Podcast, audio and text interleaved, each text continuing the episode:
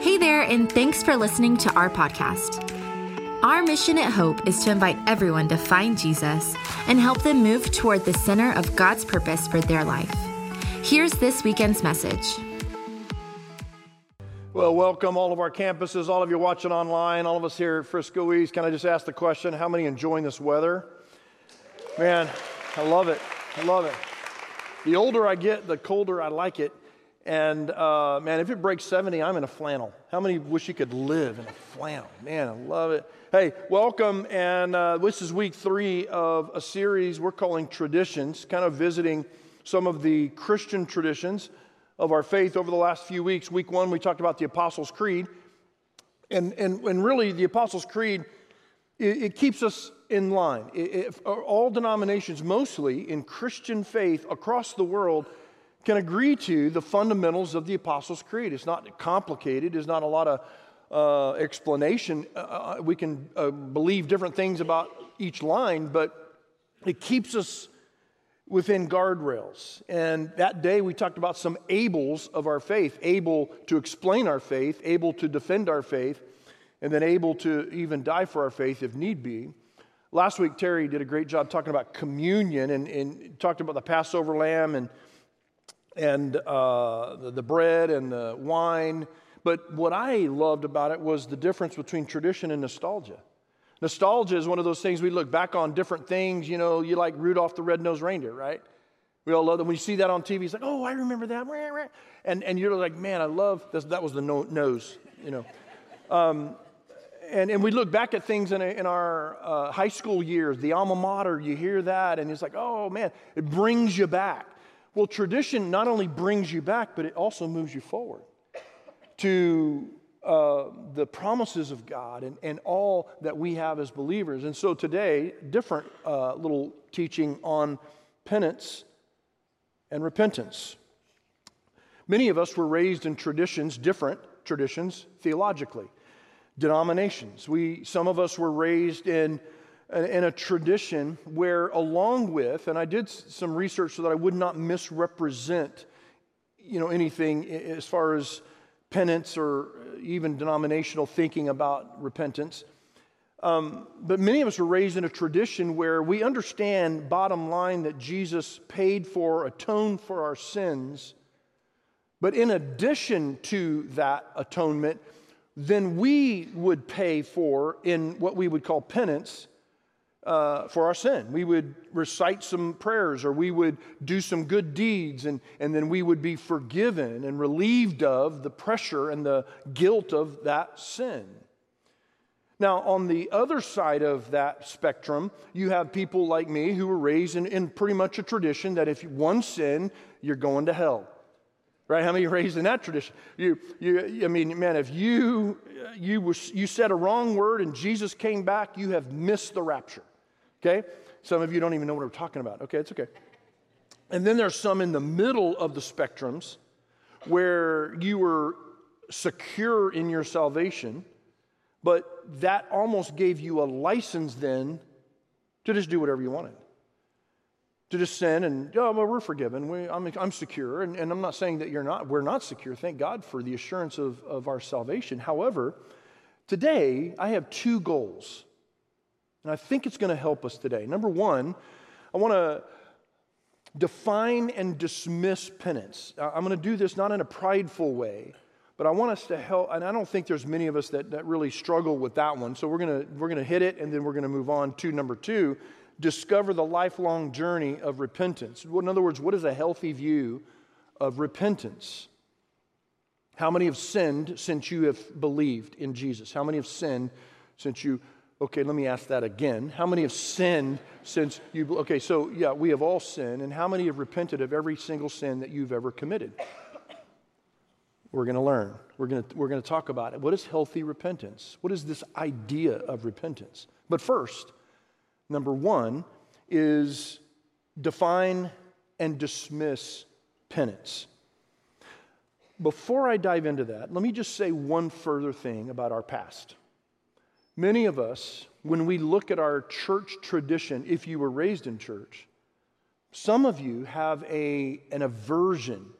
It's, it's almost like when, when the Catholic Church is mentioned, you bristle and you just, oh, and there's a bitterness that kind of rises up. Or, or a Southern Baptist church is mentioned, you're like, oh my goodness. Or, or a charismatic Pentecostal tradition, you're like, oh.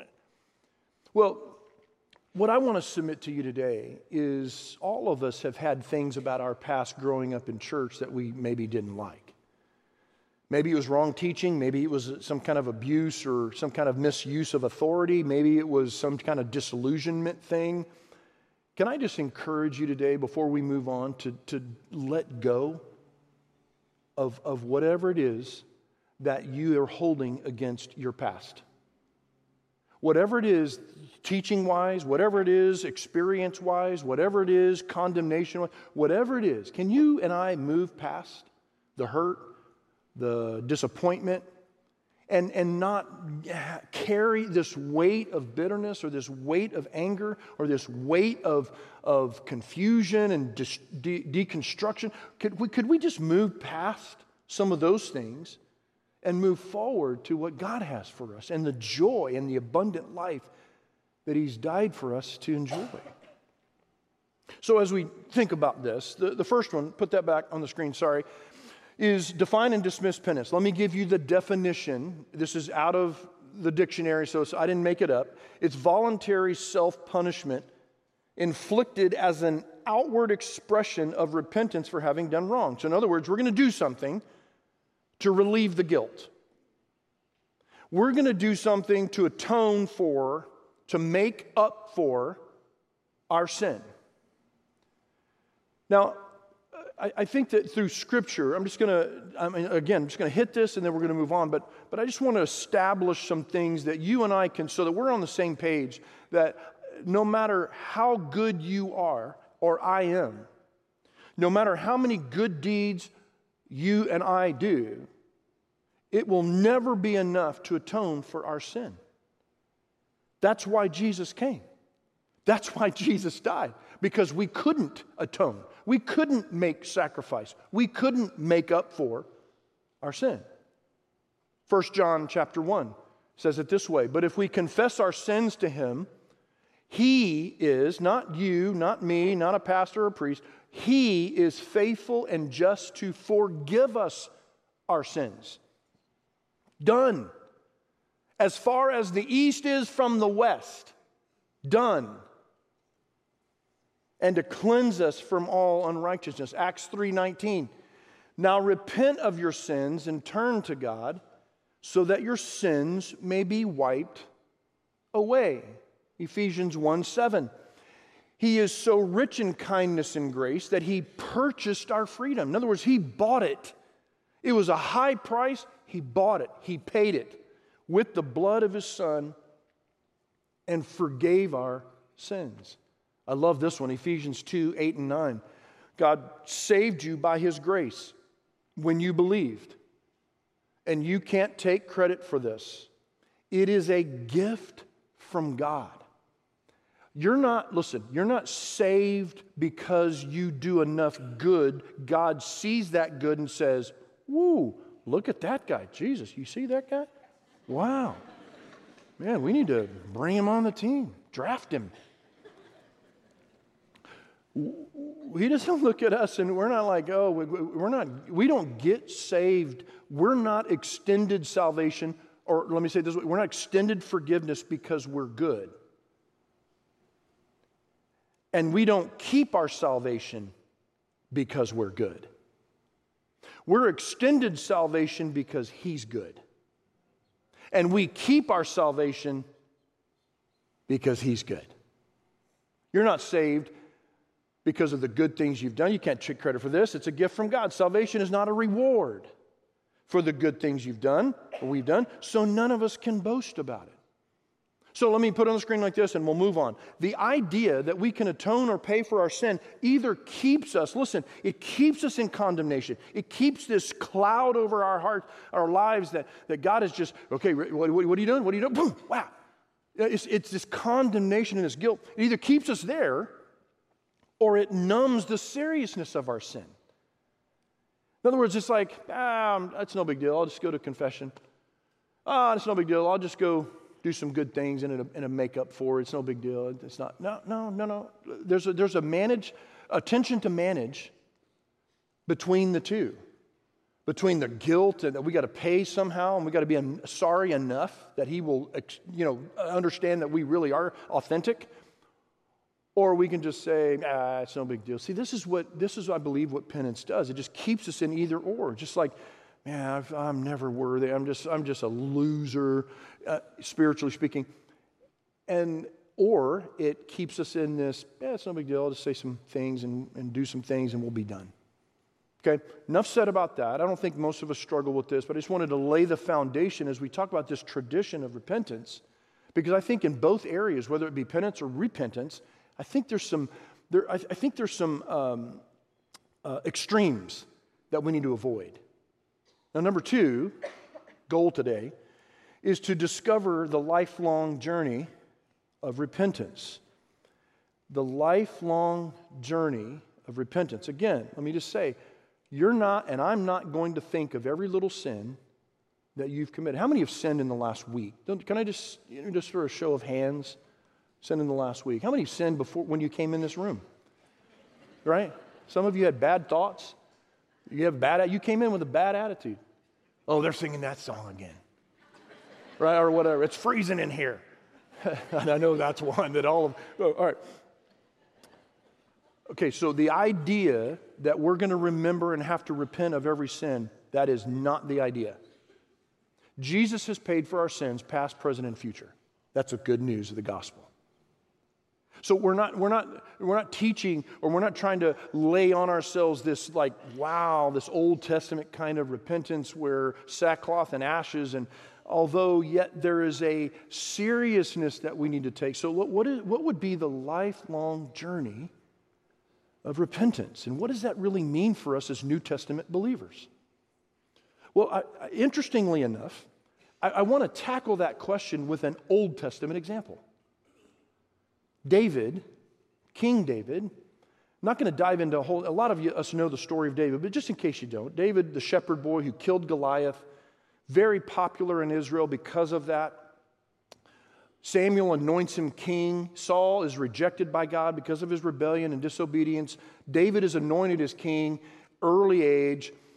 But Saul is jealous of David's popularity.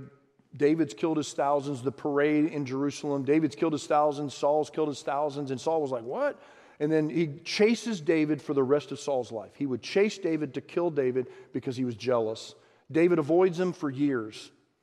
Saul finally dies in battle. David takes the throne, and he is the people's king. He is one of those guys that is sensitive and a manly man. Does it make sense? I mean, he is writing songs and poetry and hymns and prayers to God, worshiping God in the temple, sensitive heart towards God, but he is a mighty warrior on the other hand. He is respected in every way I mean, he is by far the most famous king of Israel. God, in fact, in the New Testament, describes him as a man after God's own heart. So there's this, there's this almost New Testament like relationship that God has with, that, that David has with God. I mean, it's very rare that you look back in the Old Testament, it's like, man, that was almost like New Testament relationship. Well, David, in, in, as his leadership grows, would not be perfect. And, and, and the story is at the time of the king's season to go to war, whatever that means, and why ever they, why ever they did that, they would go to war, kings would, and then they would come back in a parade and they would taunt their victory, and everybody would, yeah, hell, King David, and, and it would be great. Well, David this time decided to stay home, recharge, relax. He's in his palace while the season is for kings to go to war, and he wanders off to his balcony and he sees this lady on the rooftop bathing and lust fills his heart and he calls her she's a married woman but he calls her to his palace. They have a physical relationship and you know thinking it's okay it's all done. Um, well she gets she gets word to king david that i'm pregnant. What do i do? And and so david gets the idea well i'm going to call your husband to come back spend a few days you know what i mean by that? Spend a few days and, and then everything will be fine. It's kind of in the same time frame. And so David calls for Uriah, that's Bathsheba's husband, the girl that David had the affair with, and um, calls him back to his home and says, Hey, you've been, you've been fighting like crazy. I want you to have a little rest. I want you to come back, go to your home, enjoy your wife, and, and, and, and get some downtime for the next few days. Well, Uriah is a warrior, and he, can't, he just can't do it. While his, while his men are in battle, he, he can't just have fun and recharge. And he just feels bad. So he doesn't actually go into the house. He sleeps outside. Talk about frustration. David's like, you idiot. So finally, what David has to do is he sends them into the front lines or on the front lines of the battle, knowing that Uriah would be killed. And he, in fact, would be killed. All the while trying to cover up the sin. Uriah is killed, takes Bathsheba as his wife. All is good. Until 2 Samuel chapter 12. So the Lord sent Nathan the prophet to tell David this story. There were two men in a certain town, one was rich and one was poor. The rich man owned a great many sheep and cattle. The poor man owned nothing but one little lamb he had bought. He raised that little lamb, and it grew up with his children. It ate from the man's own plate and drank from his cup. Modern day dog. He cuddled it in his arms like a baby daughter. One day, a guest arrived at the home of the rich man, so they were from the rich man, and instead of killing one of his animals from his flock or herd, he took the poor man's lamb, killed it, and prepared it for his guest. David was furious. He said, As surely as the Lord lives, he vowed, any man who would do such a thing deserves to die. He must repay four lambs to that poor man for the one he stole for having no pity. Then Nathan the prophet said to David, You are that man. The Lord, the God of Israel, says, I anointed you king of Israel and saved you from the power of Saul. I gave you your master's house and his wives and the kingdom of Israel and Judah. And if that were not enough, had not been enough, I would have given you much, much more. Why then have you despised the word of the Lord and done this horrible deed? For you have murdered Uriah the Hittite with the sword of the Ammonites and stolen his wife. From this time on, your family will live by the sword because you have despised me by taking Uriah's wife to be your own. This is what the Lord says Because of what you have done, I will cause your own house to rebel against you. I will give your wives to another man before your very eyes, and he will go to bed with them in public view. You did it secretly, but I will make this happen to you openly in the sight of all Israel in this story, and, and what we're going to find is a tremendous response. Just when David thought everything was covered, everything David stood for for all his life in the shepherd field, um, I mean, you know, fending off uh, wild animals to protect his sheep, killing Goliath the hymns and the songs and the prayers and the, po- the poems. I mean, just everything that David stood for, everything that he was enjoying, every battle that he had won now was going to crumble around him. His family was an interesting point in his life. How would he respond? What would David say to Nathan? What he says to Nathan I believe, is a pattern for our journey with repentance. Stay with me, stay with me, and let's go to the first observation. David owns his sin. He would own his sin. 2 Samuel chapter 12, here's what he just says. Then David confessed to Nathan, I have sinned against the Lord. Uh, Psalm 51 where David writes this in the middle of this mess. He says, Wash me clean from my guilt, purify my sin, for I recognize my rebellion. Now, one of the things that David could have done as a king is he could have powered up. He could have just said, Hey, Nathan, for, for, you know, number one, why, why, who are you to come in here to my throne room like this? I ban you from this country. Get, you know, whatever. He could have powered up. He could have denied it. He could have, you know, I don't know if he was a good liar or not. He could have just said, Man, I don't know what you're talking about. I mean, Nathan, you must have missed God. Um, but man, uh, that, no, that's, that's further from the truth. David could have deflected and said, You know, Nathan, I've been thinking about this, and you know, I, I know what the law says, but that was written so long ago. And I, I just feel like those things aren't, you know, where we are today. And, and, and David could have taken the liberty to just change the word of God to fit our convenient sin. Does this make sense what I'm saying? It's what we do, it's what I do. Sometimes we just ignore some scriptures and we just say, oh, you know what, I'm going to ignore that. I'm just going to do what I want and I'm going to, I'm going to build a case around what I want to do. David could have done any one of those things or, or all of them. David doesn't do that. David immediately owns the sin. He doesn't try the denial first and see how it goes. He doesn't try to, I mean, he just says, Golly, I have sinned against God.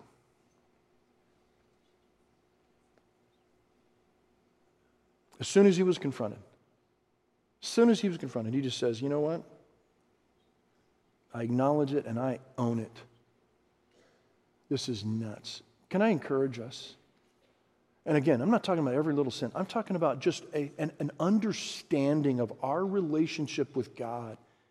Is not that we have to repent every time we, we have a little.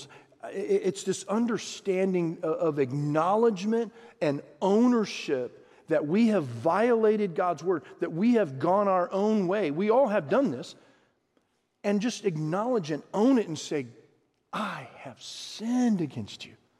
Holy cow. I I've got friends that acknowledge the sin but will not own the sin.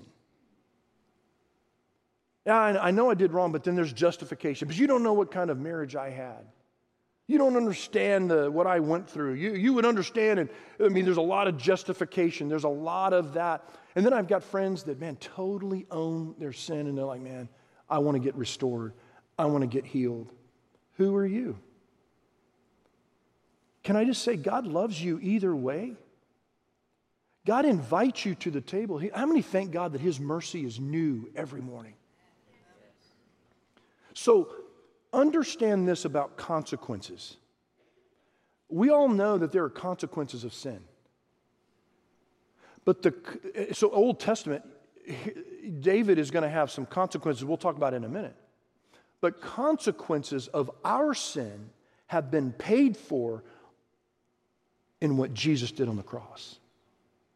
So, what we go through in the consequences of sin this way, Jesus has paid for. Now, this way, man, there are consequences. There are relational breaks. There are things that are hurtful and painful, and families, and, and all, there's all kinds of things that consequences this way. But the good news of the gospel, so I want to make sure this is clear, is the consequences of our sin, the anger or the wrath of God for the sin we've committed is, was lashed out on Jesus. That is good news.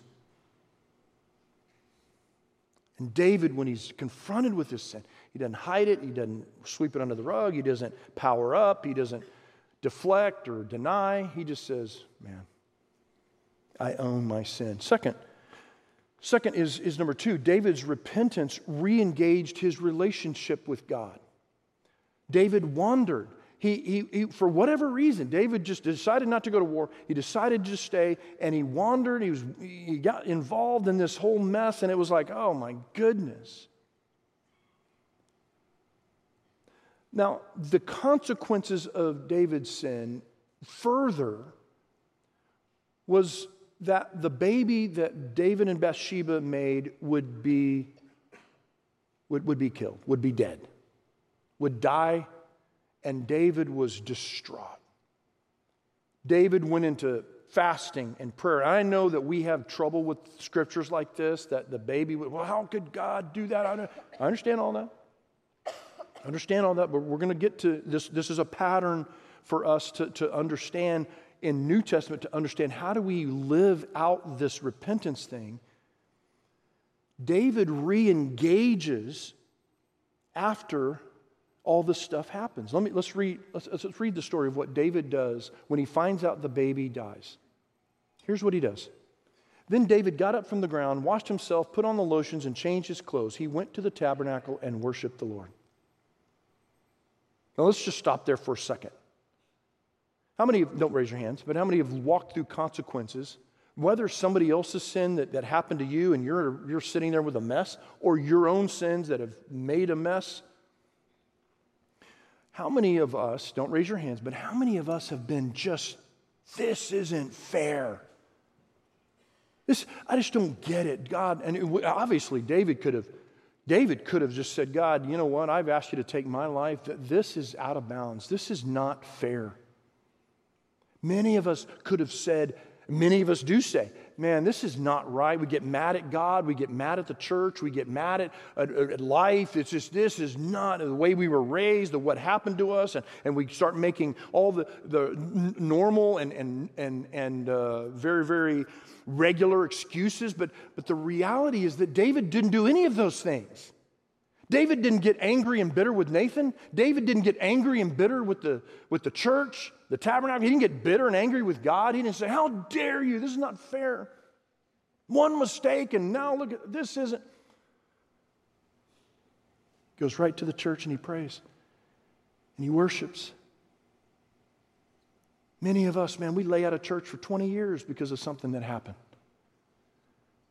We dance around this whole spiritual thing because we messed up, somebody else messed up, and it wasn't fair, and we don't like it. We don't like the way it was done. We don't like the way it was handled. And so, man, we dance around our relationship with God, dance around our relationship with the church, with the people.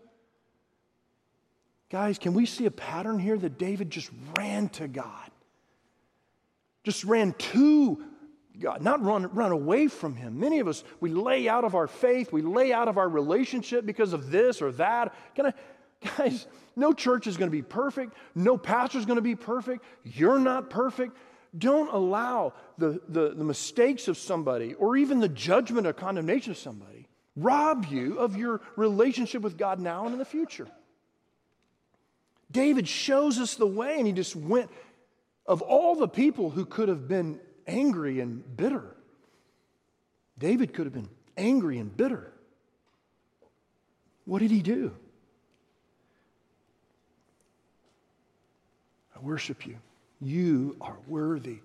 You're worthy in my good times, and you're worthy in my bad times. You're worthy when somebody sins against me. You're worthy when I sin. He comes back to his first love. And there, listen, he finds forgiveness, he finds healing, he finds restoration. Guys, don't run from your relationship with God just because you've messed up, just because you've done something, or because something was done to you. Don't run from that. You'll live your life in bitterness and regret all the while, Jesus inviting you. Because it's his, his kindness that leads you to repentance. It's not his anger. It's, it's not God, well, I'm going to tell you what, I'm going to take away, I'm going to, uh, no, no, no, no. It's, it's his kindness. That's why repentance is a good thing. Repentance is not a thing to shy away from. Repentance brings freedom. You ever said something to your husband or your wife that you regretted? I mean, you really went low. And, and you, as soon as it comes out of your mouth, you're like, oh, I'm going to pay for that for five years. I mean, you're just like, oh my goodness. And then you go back and you actually say, Would you forgive me? I am so sorry. I, I, I mean, I let anger get the best of me. I should never have said that. Please forgive me. And then your spouse goes, Oh, thank you for saying that. That hurt me, but I, I forgive you. Let's move on. How many know the feeling of that? that? That's a good feeling. I mean, that's a, that's a joyous thing. Repentance is not this, oh my goodness, I got to repent. I get to. What does that mean? I'm just going to own my sin. I'm going to run to God, not away from Him. And then, number three, David uses his pain for God's purpose. God, God can use our mess to help somebody else. He can use your sin, He can use my sin, He can take what we've done or what's been done to us, and He can actually turn some good in this mess. Here's what David prays after all this stuff goes on with him Psalm 51 13. Then I will teach your ways to rebels, and they will return to you. David says, Oh, Lord. In this whole chapter, go read back and read Psalm 51. It's awesome.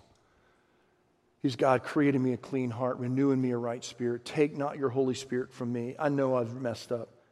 It's before me day and night. The guilt is just overwhelming. God, I don't want to live this way. And I promise you this you restore me, you forgive me, and I will make it, I, I, will, I will make sure that I help someone else not fall into the same traps I fell into. That's what regeneration is all about. Every Monday night, 6:30 at this campus. That's what regeneration is all about. Re-engage our marriage. So that's what it's about. Bible studies and classes, just helping us live this lifestyle of repentance. Not every sin and not taking our sin lightly.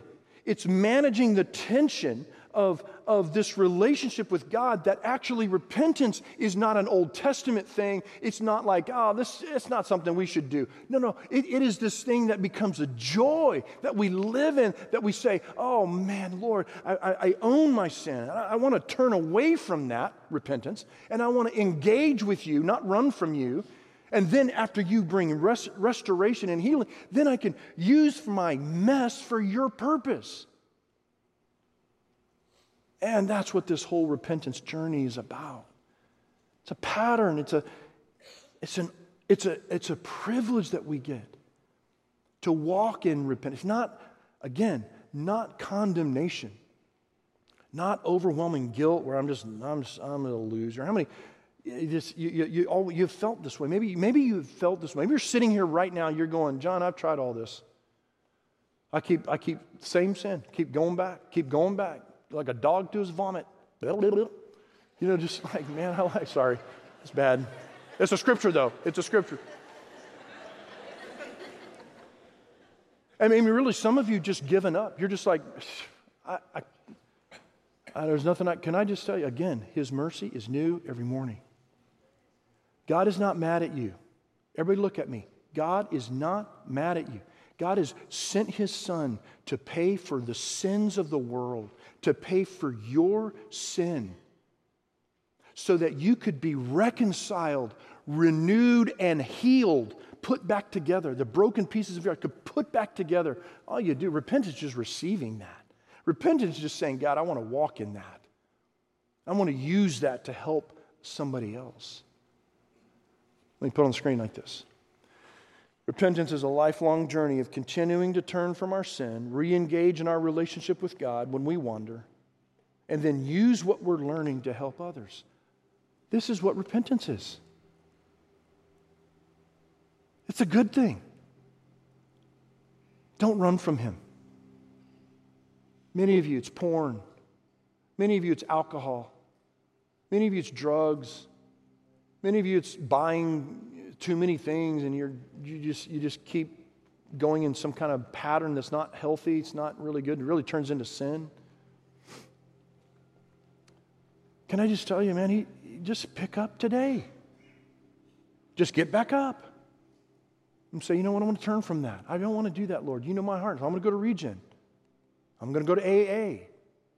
I'm going to go get help at the counselor. I'm, I'm, going to, I'm going to do what I need to do. I'm going to read my word. I'm going to engage with my relationship with God. And God, I want you to heal me. I don't want to live in this. I don't want to live this mess. And then a week later, you mess up. Can I just tell you, get back up again? You don't have to live. That's why there is no such thing as penance. You cannot take care of it. You can't do enough good. I can't do enough good. Quit worrying about that and just get up and go. Say, God, wow, here I am again. Okay, welcome to the club. Every one of us do that. Let's live. Let's live in His love and His joy and, and, and what He invites us to. And when we talk about the tradition of repentance, guys, it is an awesome thing to live this way. And some of us as believers, there's some things we need to revisit in our lives. There's some people we need to let go of. I don't want to say let go, I don't mean in a, in a bitter way. I just mean we need to let go of their sin against us. We need to let go of our sin against them.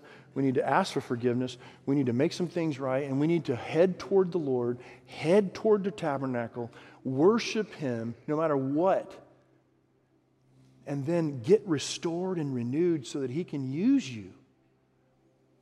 He loves us and He invites us to repentance not for every little sin, but so that we can be restored and healed on a continual basis because we're going to continue to sin, we're going to continue to mess up. Hopefully, though, we start learning some things. Does this make sense? We start learning some things and we start turning from that. We get the help that we need and say, you know what? I'm going to leave that thing behind. And many of you have done that. And it's an awesome thing. My main point for us today is I felt burdened that some of us We've just held things so long against God and against the church, and we've not run to Him. We've run from Him in a way. We've made it very, very, um, we've disguised it well. And you're, you're missing. Guys, you're missing the joy of your salvation when we do that. God, your word is a sword, and, and it cuts, but it's good. It cuts between what I want and what you want. And many of us have living our lives in some bitter state because of sin of some kind, maybe ours or somebody else's. And, and it just doesn't have to be that way. And we find in David's response, he wasn't perfect, but we find in his response a pattern, a, a journey for our lives. And so, Lord, I pray for believers today that need to come back to you in a full on, engaged way. Quit running, quit hiding, and allow you to use us for your purpose. For those of us that have never really accepted Jesus, and we've just never we believe in what you've done and who you are, but we've never crossed that line of faith. In other words, we've never become a Christian. We've never stated, yeah, I want to serve and follow Jesus. Well, that should mean we, that just means we turn from our sin, we turn from our selfishness, we turn from our own way, and we turn to you. Repenting of our, all that stuff, turning to you, running to you. Whoever we are today, God, I pray your kingdom come and your will be done in our lives right here, right now, as it is in heaven. In Jesus' name I pray. Amen. Thanks for listening to Hope's weekend message. Visit hopefellowship.net and further connect with us by downloading the Hope app from the App Store or Google Play. Have a great day.